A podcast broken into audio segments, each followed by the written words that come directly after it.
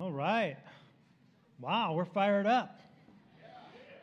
Okay, kids, you are welcome to head on down with Miss Molly right down front here. How many of you knew that she was such a fabulous singer? Molly is uh, what we call in the entertainment industry a triple threat. She's got the voice, uh, she's got the acting chops, right? Dr. Molecule. And she's a great dancer. Although our girls don't let her dance because they're really embarrassed whenever she does. But all right, guys. See you later. Have fun. So, um, last week, we started off with uh, our study of King David. Um, I was kind of going back through the Bible just to confirm this, but there's only one David in Scripture. Did you know that? So if you're ever thinking, well, I wonder if that was the same David that did this, or the king here, or that fought that, that it's the same David.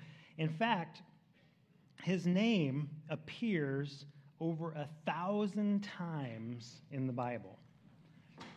That, one person, his name appears a thousand times in the Bible. Only uh, two other people have uh, that kind of recognition Jesus and God. okay? So he's a pretty important figure. Now, uh, last week where we began was um, the fact that he overcame the giant of his past. Okay? His past was shameful. Um, his genealogy was, was not anything that uh, he was uh, bragging about.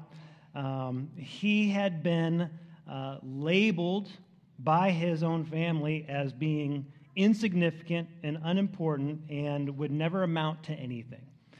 Um, and yet, maybe because of that, but uh, in spite of that, he drove his heart towards a relationship with God. And when God saw that he was a man after his heart, then God chose to uh, designate him as the king of Israel, anointed him and blessed him and filled him with his spirit. And from that moment forward, okay, the confirmation of, of the reality God has chosen me, regardless of my past, to use me for the future. How many of you can already get behind a message like that? That, that's the gospel, right? That God can and will and wants to use you in spite of your past to apply His grace to you to give you a hope and a future and a purpose. Now, the very next thing is what we're going to deal with this morning, which is the fact that he's going to have an opportunity to put his faith into action. This experience that he's had with God, uh, he's going to have to now um, do something, and he's going to fight a real life physical giant. Now, here's the thing that you know, as we step back from that for a moment, we're, we're going to have to consider is that Goliath represents um, a physical danger, but what he really represents is fear. And I can say that pretty confidently because uh, as we go through the story, we'll go through the, the story in, in, in some detail. We're going to see that the entire Israelite army is terrified, they are paralyzed, and David alone, out of everyone, is the one who uh, is not fearful, and he's willing to fight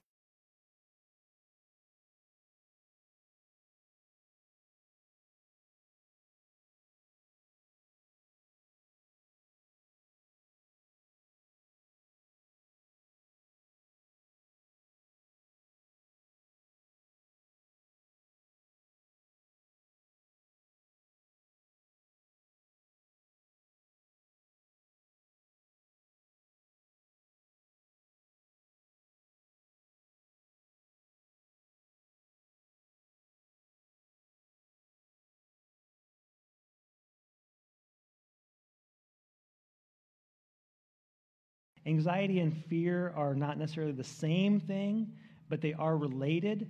And Scripture says that we are not to fear. Okay, 365 times the Bible says, fear not, right? A couple of times in the New Testament, it says, do not worry. Jesus says, do not worry about your life, about your possessions, about what you'll do, and all those things, what you're going to eat, where you're going to go. Don't worry about that stuff. Um, and then what we're going to view our story of David and Goliath through is a command that is also a promise in Philippians that tells us that we are not to be anxious about anything.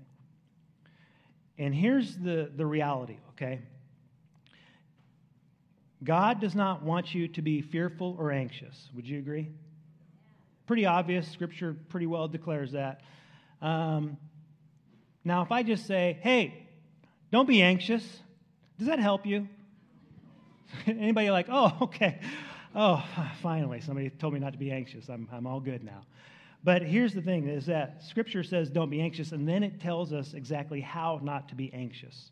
And we're going to dive into that. But as we read um, the story of David and Goliath, we're going to view it through the command and the protocol of how this works. So let's stand as we read God's word. We're going to be in Philippians 4, 6, and 7 briefly, and then we're going to jump into 1 Samuel after um, after we read the scripture here. But this is what the command and the promise is it says, Do not be anxious about what? Anything. Anything. Okay, that's pretty all inclusive. But in everything, by prayer and supplication, with thanksgiving, let your requests be made known to God. So, what's the protocol? If you're anxious, pray. And here's the promise the peace of God, which surpasses all understanding, and oftentimes it will be beyond your understanding. My circumstance uh, may not relate to the peace that I feel. I'm, I look at the reality around me, and I, I have a lot to be a lot to be anxious about or fearful of. Yet there's a peace that can surpass any kind of understanding. It says the peace of God surpasses all understanding, will guard your hearts, which means yourself and your minds in Christ Jesus. And Father, we thank you that uh, you didn't just tell us not to be anxious, Lord. You gave us the, the way. And it's a path that leads to you, to who you are. Um, the fact that uh, you are a God who is over all, above all, beyond all, Lord, that you are more powerful uh, than anything uh, that we face, Lord. We, we look at our circumstances and they may be overwhelming, but they're not overwhelming to you. God, you are a God who is in control. You can handle anything uh, that we face. And Lord, you have promised that you would. Our job, our goal in life is simply to bring those things to you, to let your Spirit empower us to guide and direct us into your will, to be faithful, to trust, and to act. Lord, we pray that uh, you would continue to inspire us to greater things.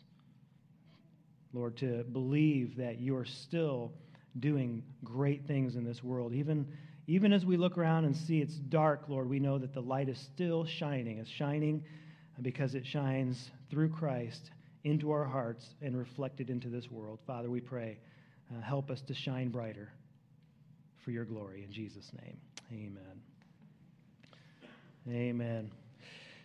Well, you can turn over to 1 Samuel chapter 17, and we're going to go through this story. Now, the story is very familiar, and so what we want to do is we want to dive into different elements of the story, and then we're going to just talk about some of the, uh, the descriptions and then apply it to our life. What does this mean? How does it work? And so uh, have your Bible open in your lap and be reading through this with me. I'm in the ESV translation, starting in 17.1. It says, Now the Philistines gathered their armies for battle, and they were gathered at Socoh, which belongs to Judah, and encamped between Socoh and Azekah in Ephes Damim. Um, and if somebody were to read that in Sunday school, would you be a little terrified? Okay, hooked on phonics. It, it's all you got to do. Sound it out. And, the, and so I don't know if, here's what I'm saying I don't know if I pronounced those things correctly at all. Saul and the men of Israel were gathered and, and camped in the valley of Elah and drew up in line of battle against the Philistines. And the Philistines stood on the mountain on the one side, and Israel stood on the mountain on the other side with the valley in between them. Now, what's happening here is that at this point, they both have high ground. Now, if you know anything about military strategy, which I don't really, but what I hear is that you want the high ground, okay? They, nobody wants to give up the high ground to go to the low ground to be the one person that's now going to be at a disadvantage. But the reality here is that uh, the Philistines uh, live to the east, and there's a valley that connects their property uh, where they occupy with the, the, the land of Judah and Bethlehem and Jerusalem. Okay, this valley of Elah. And so they want control of that so that they can begin to control the rest of Israel. And why that's somewhat important is because Bethlehem means the house of bread. It's a very productive agricultural area, and they want control of it. And Israel obviously wants to make sure they don't lose control of it. So that's what's happening here. And then verse 4 And there came out from the camp of the Philistines a champion named Goliath of Gath, whose height was six cubits in a span, which means he was about nine and a half feet tall. Okay? So just slightly taller than Troy. no, quite a bit taller than Troy. He had a helmet of bronze on his head, and he was armed with a coat of mail. And the weight of the coat was 5,000 shekels of bronze, which I think, if memory serves, is like 120 pounds. Okay, it's, it's probably about, about as much as David weighs at this point. That's his armor. And he had a bronze, uh, he had bronze armor on his legs, a javelin of bronze slung between his shoulders. The shaft of his spear was like a weaver's beam, like nine, ten feet tall here. And his spear's head weighed 600 shekels of iron, which is like 16 pounds. So uh, I have a 16 pound bowling ball uh, that I haven't used in a long time. But it's, can you imagine a pole 10 feet tall with 16 pounds on the end of it? And you're wielding this thing and throwing it with accuracy. Uh, that's the kind of scary person that, that we're dealing with. His shield bearer went before him. He stood and shouted to the ranks of Israel, Why have you come out to draw up for battle? Am I not a Philistine? Are you not the servants of Saul? Choose a man for yourselves. Let him come down to me, and if he is able to fight with me and kill me, then we will be your servants. But if I prevail against him and kill him, then you shall be our servants and serve us. Now, that was a typical practice. If you, you're at a stalemate, then you just send your best fighter, they send their best fighter, and it's a fight to the death. Whoever wins, wins it all. So it was not unusual at all for that kind of uh, challenge to be made. And the Philistines said, I defy the ranks Israel this day.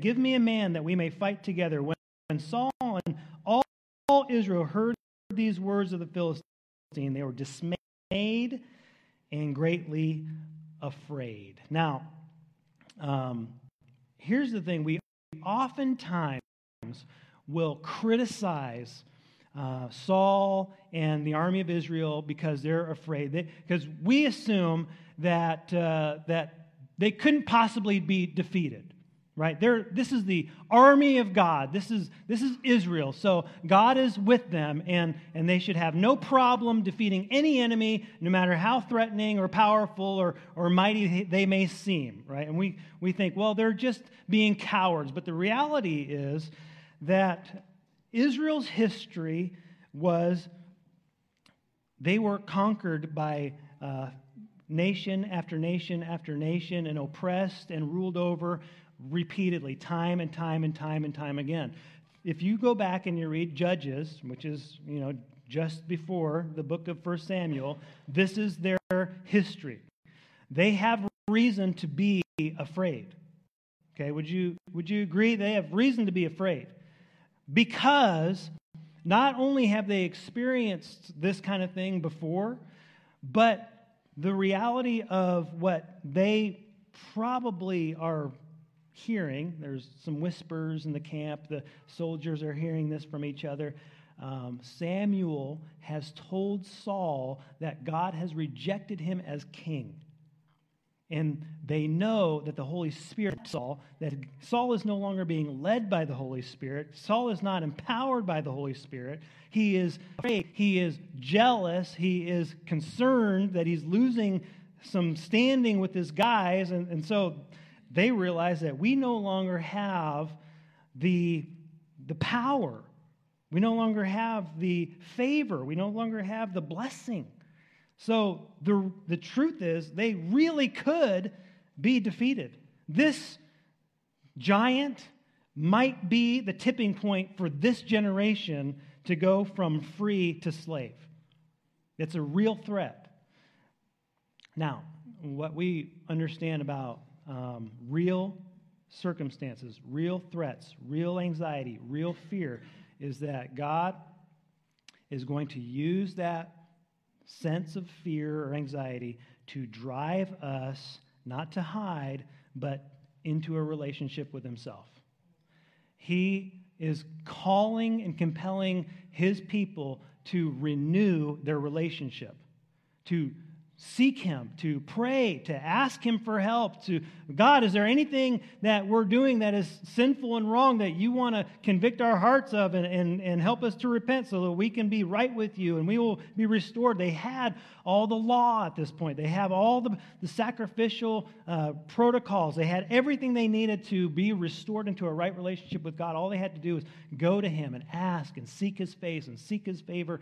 And instead, what they're doing is they're hiding and oftentimes, when our circumstance uh, leads us to be anxious and fearful, um, our response is to uh, hide instead of to seek God. Would you agree? We, we just wish that the circumstance would be taken care of. Um, we, we, just want that problem to go away, that, that, that issue that we're dealing with, whether it's a health issue, a relationship problem, a, a, a, job issue, a concern that's weighing on us. It could be, it could be just nothing at all. God, just remove this feeling from me. And we're, we're not really seeking the Lord, and we're just seeking for this situation to change. But the, the truth of Scripture is that regardless of the situation, that God can bring peace. In fact, um, here's my belief my opinion. Um, no matter what your circumstance, your quality of life is determined by your peace. Your quality of life, life is, is determined by your peace, not your circumstances. How many of us um, could testify that uh, we have, a, have it pretty good? Financially, health, um, opportunities, um, household, safety, security, cars, houses, whatever. I mean, we just we look at your life, you say, I, I mean, I, I have it pretty good, and yet are still struggling, if not overwhelmed, by anxiety. And doesn't matter how good your life looks from the outside, or even from your own perspective, with without peace, you cannot enjoy it. You can't enjoy it. It's overwhelming. Life is miserable when you don't have peace. How many times have you and I been in a situation where the world would look at it and say, I can't imagine having to go through that? I mean, I've, I've heard story after story after story um, of, of situations that the world would say, if I had to go through that, I'd, I'd lose my mind. And, and yet, so many believers go through turmoil, uh, uncertainty, and you know, somebody just told me about a situation they went through just this morning after the eight o'clock service. They said, when my dad was struggling with cancer and we thought that he was going to die, and the the story is that he did die. Okay, we went through this situation with peace And the world would look at that and say, well, how could you possibly have peace about that? And the answer is it's supernatural. And there's a quality of life that we can have with God that you cannot have without Him. And so often, we think that our quality of life is going to be determined by the things that we have.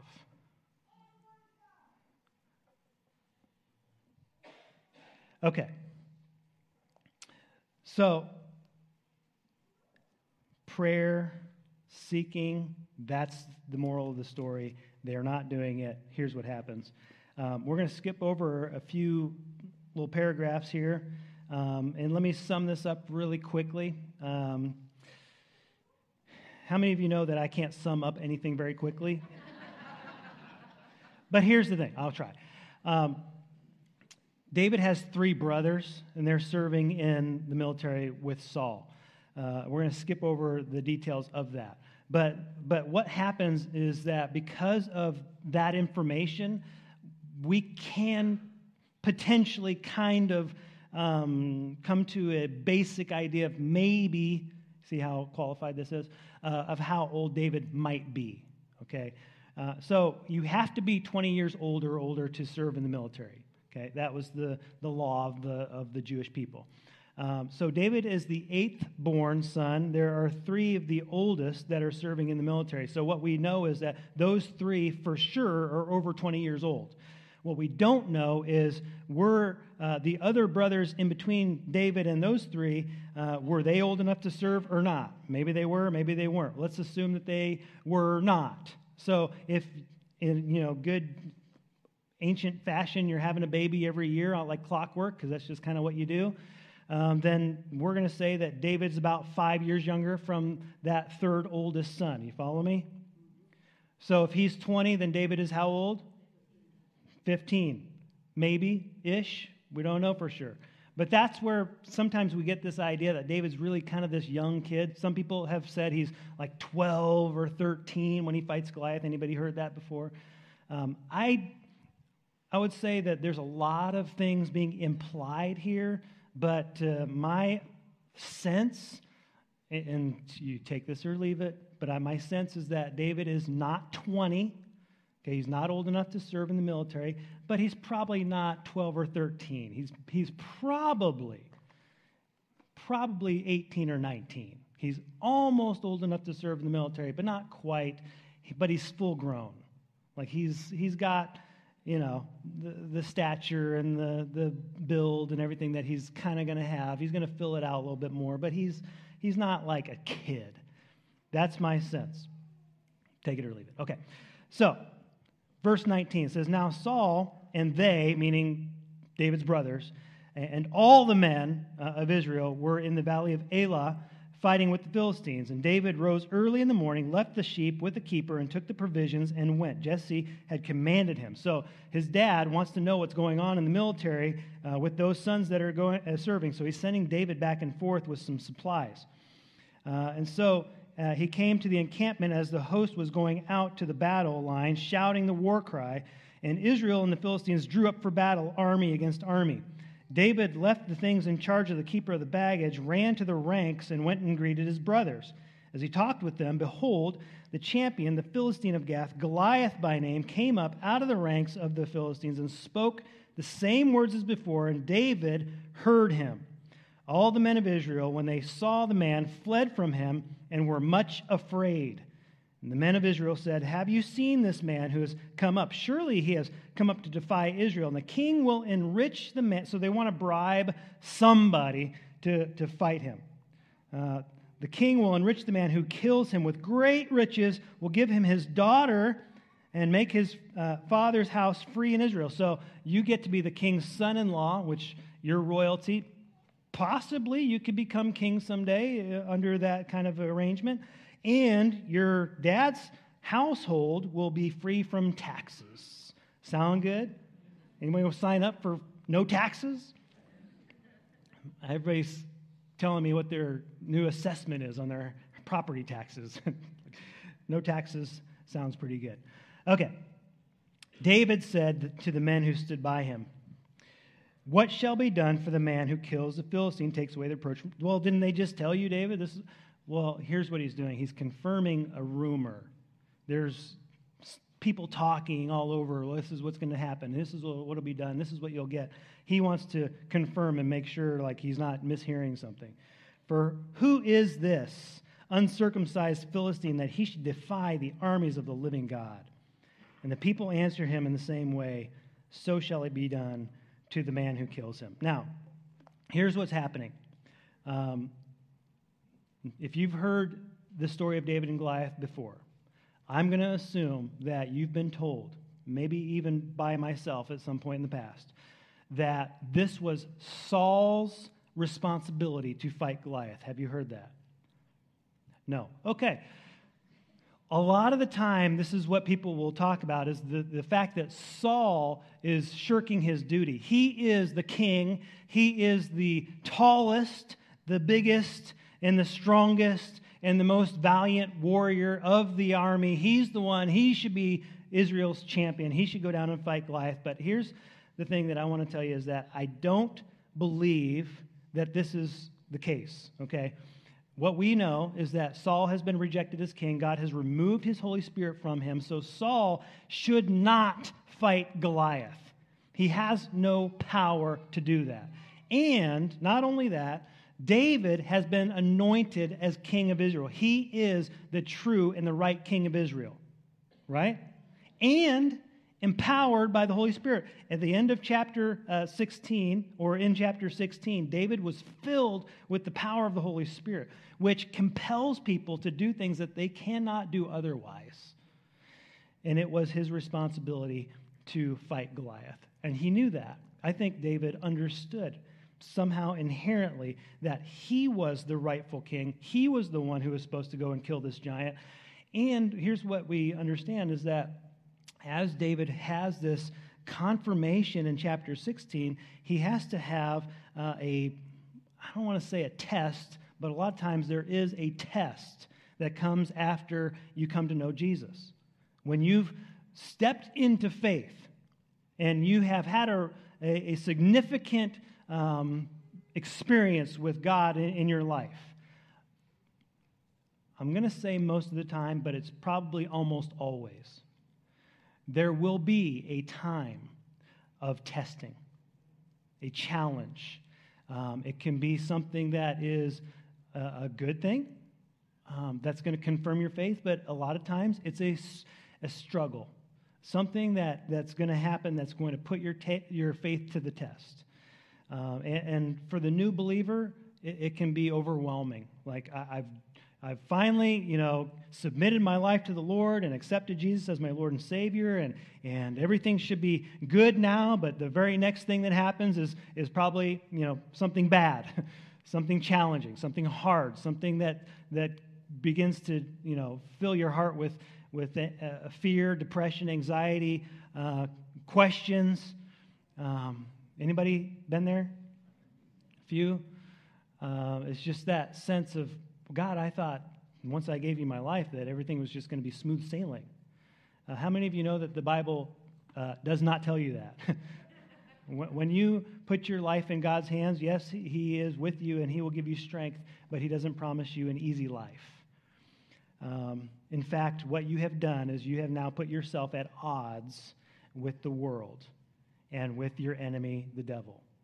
And whatever is going to happen next is probably going to be difficult. But as you trust the Lord and as you continue to, to dwell in that, that relationship, what's going to happen is through the difficulty of that experience, your faith will grow. It will become more confirmed, more certain, more sure. You're going to believe that uh, the experience I had with God was real, and here's why it's real because I know from that very next event in my life that God showed up. So, this is what's happening for David. He is beginning to see okay, I have the Holy Spirit now. Now, here's what I got to do with it. I got to put my faith into action. Now, uh, a week and a half ago, Life Action uh, was here. We had some great meetings.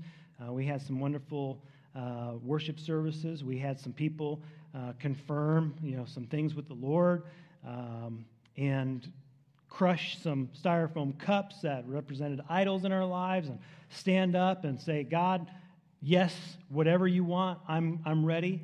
And, and then here we are a week and a half later, and uh, I'm assuming that because I know for, for a fact for me that that was a truly inspiring time and, and a refreshing time with the Lord, and that He showed up in wonderful ways, that it's very likely that a lot of people are experiencing a little bit of a, a vacuum right now.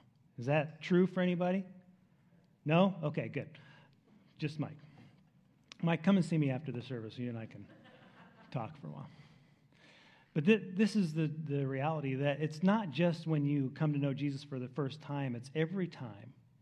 It's every time that you have a wonderful experience with the Lord, um, there seems to be this, this crash almost. Like, now that uh, the wonderful mountaintop experience is over, I got to live in day to day life.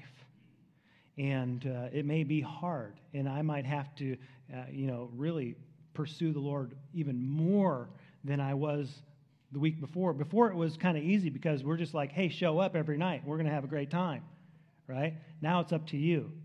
Now, you, all David did, did at first was he just showed up and somebody anointed him and the Holy Spirit fell on him. Now he's got to go and he's got to put his faith into action and say, I'm going to go fight that giant.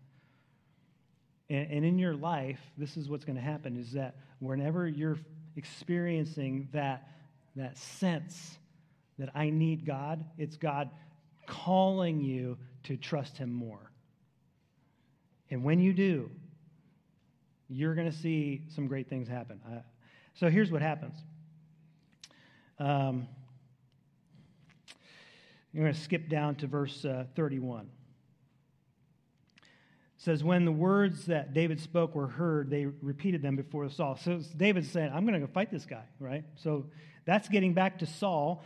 Uh, he sent for him. David said to Saul, Let, let no man's heart fail because of him, this giant. Uh, your servant will go and he'll fight with this Philistine. And Saul said to David, You're not able to go against this Philistine to fight with him, for you are but a youth, uh, which is uh, just a very generic term for he's just not, he's not uh, 20 years old yet. And he has been a man of war from his youth. So, since the time he was your age, he's been in battle and, and he's got some experience. Uh, but David said to Saul, Your servant used to keep sheep with his father, or for his father, and when there came a lion or a bear uh, and took a lamb from the flock, I went after him, struck him, uh, and delivered it out of his mouth. And if he arose against me, I caught him by the beard and struck him and killed him. Now, just picture this for a minute, okay? Um, a bear or a lion, which were prevalent through Israel at this time. And David, he's, he's a, a, a very skilled a slingshot thrower, okay? He strikes the lion or the bear, and it stuns this lion or bear. And this has happened on several occasions. And David runs up to it, and the, the animal starts coming to and starts to attack David, and he stabs this thing in the heart and kills him with his bare hands. Okay, is that? I mean, if if it were me, I want to shoot it a few times from a, a, a fair distance and then go approach. But this is his experience. Your servant has struck down both lions and bears, and the uncircumcised Philistine shall be like one of them, for he has defied the armies of the living God. And David said, The Lord who delivered me from the paw of the lion and from the paw of the bear will deliver me from the hand of this, this Philistine. And Saul said to David, Go, and the Lord be with you. And here's all we need to say about this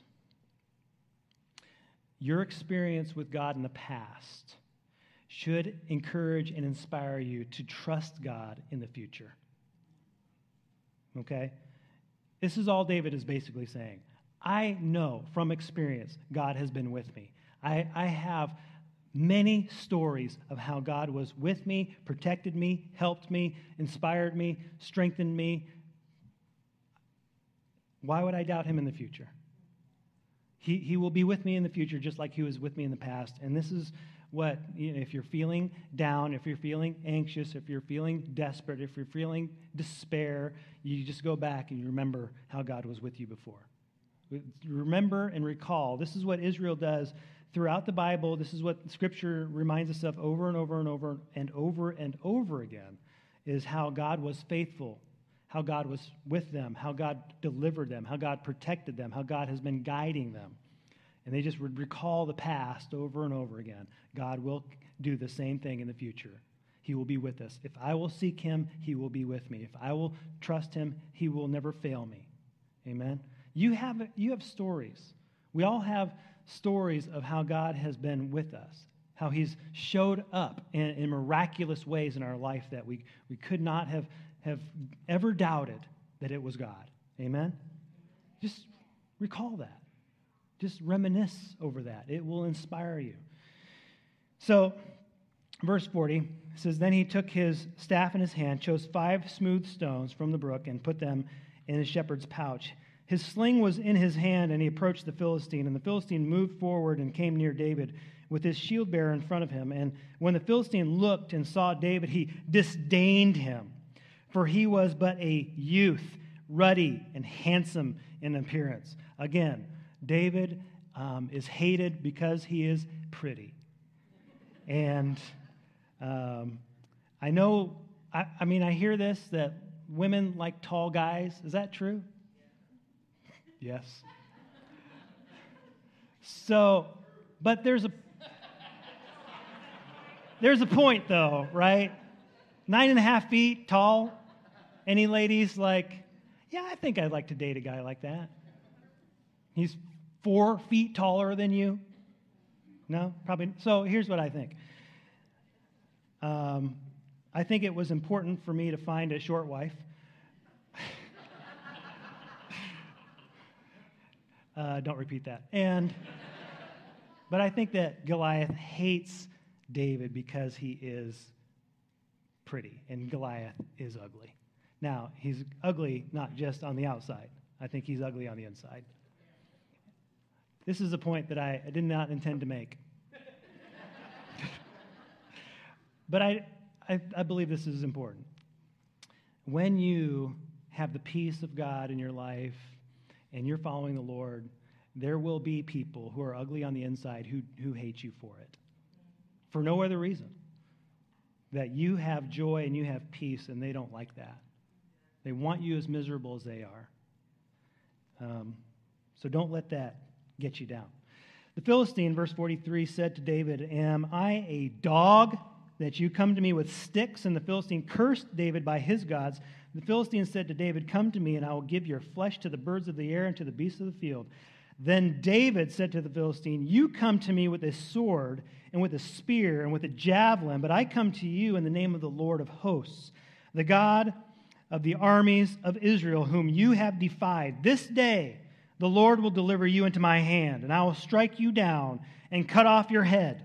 And I will give the dead bodies of the host of the Philistines this day to the birds of the air and to the wild beasts of the earth, that all the earth may know that there is a God in Israel, and that, that all this assembly may know that the Lord saves, not with sword and spear, for the battle is the Lord's, and he will give you into our hand. When the Philistine arose and came and drew near to meet David, David ran quickly toward the battle line to meet the Philistine. And David put his hand in his bag, took out a stone, slung it, struck the Philistine on the forehead. The stone sank into his forehead, and he fell on his face to the ground. So David prevailed over the Philistine with a sling and a stone and struck the Philistine and killed him. There was no sword in the hand of David. Now, it sounds like David is so outmatched. You have this giant, and he's got all this equipment, and the spear, and the sword, and all this stuff. And here's David. He's got no armor. All he's got is a stick and a sling. And Goliath thinks that David has come to a sword fight with a stick. That's what he says. You just you're coming at me with a, a staff.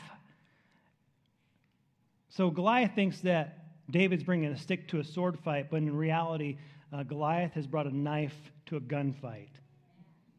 Okay? David is an expert marksman. He is a sharpshooter, he is a sniper, and he is going to kill Goliath from a distance safely. He's not going to fight fair, and that's okay. And here's what we have to understand is that you have an enemy and if you were just to go one on one with this enemy, okay, you would be no match. Okay? You're, you're no match for Satan. He's, he's been around a lot longer than you. He's a lot smarter than you. He's a lot more powerful than you. He knows your weaknesses better than you do. Okay? You, you can't fight him on your own strength. But the Holy Spirit of God in you is so much more powerful than your enemy that it is an absolute certainty that you can and should and will prevail against your enemy. There's no doubt. It's like bringing a gun to a knife fight. God is more powerful than any circumstance that, that you face. So, whatever your issue is, whatever sin that so easily entangles, whatever problem that uh, whatever circumstance you're, you're overwhelmed by you got to understand it's not you facing that circumstance. It is god in you who is bigger than whatever it is that you're dealing with. He lives in you. He, he has promised you to be with you. He will not leave you. He will not forsake you. He, he has a plan and a purpose for you. And it does not necessarily mean that life's going to work out the way that you want it to but what it does mean that it will work out the way God wants it to in your life. But you got to trust him in that. And you got to fight with the power that he's given to you. Amen. So the conclusion of this thing is verse 55 says as soon as Saul saw David go out against the Philistine, he said to Abner, the commander of the army, Abner, whose son is this youth?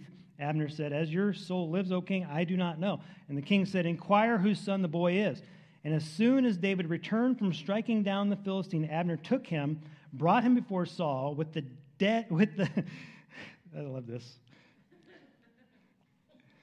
Brings David before Saul with the head of the Philistine in his hand. This big old head, dripping gore all over the place. Saul said to him, Whose son are you, young man? David answered, I am the son of your servant Jesse, the Bethlehemite. Now, what's happening here is not that there's confusion about who David's dad is or that they don't know who he is. The issue here is confirmation. In chapter 16, we saw David is the son of Jesse. David has been anointed king. David has been given the power of the Holy Spirit. David is the rightful king of Israel in chapter 17, what we're seeing at the conclusion is that God is confirming. It's the very same person that God is telling David and telling the world this is the identity of your, not just giant slayer, but the deliverer of Israel. And he will be like the Messiah to come. Amen? That's who he is. This is why this is, this is such an important story in David's life because it confirms his identity.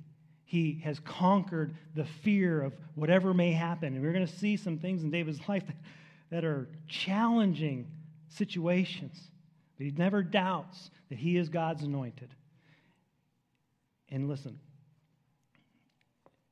if you know Jesus Christ, if you have received him as your Lord and Savior, then the Bible says that you are an heir of the kingdom, that you are a child of God, that you are the temple of the Holy Spirit, that you are a new creation in Christ. Amen?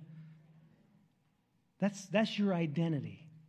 We look at the world and, and yeah, there's some stuff going on that's difficult, causes anxiety and fear, but we have a God who is bigger than that, and we have an identity that secures our place in his plan. So, the question is what are you afraid of? Amen?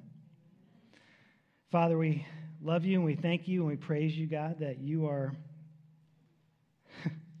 such a great God, such a gracious God. That you would invite us, each and every one, to be part of your kingdom. Not just part of your kingdom, but to be heirs of your kingdom, that we can inherit eternal life and glory forever. We can have peace no matter what we go through. I am convinced, Lord, that it is one of the greatest gifts that you give. First of all, forgiveness, salvation, and secondly, peace. Gives us quality of life, gives us a sense of, of enjoyment and joy that this world does not offer. I thank you that it is not determined by circumstances. It's determined by our closeness to you.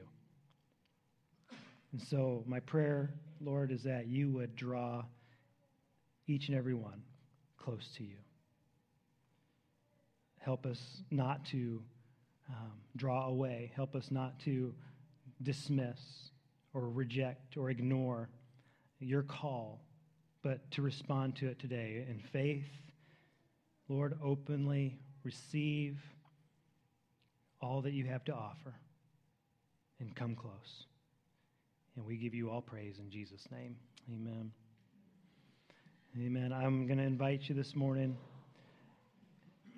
especially if you struggle with anxiety or fear, but to everyone, um, the Lord is calling you.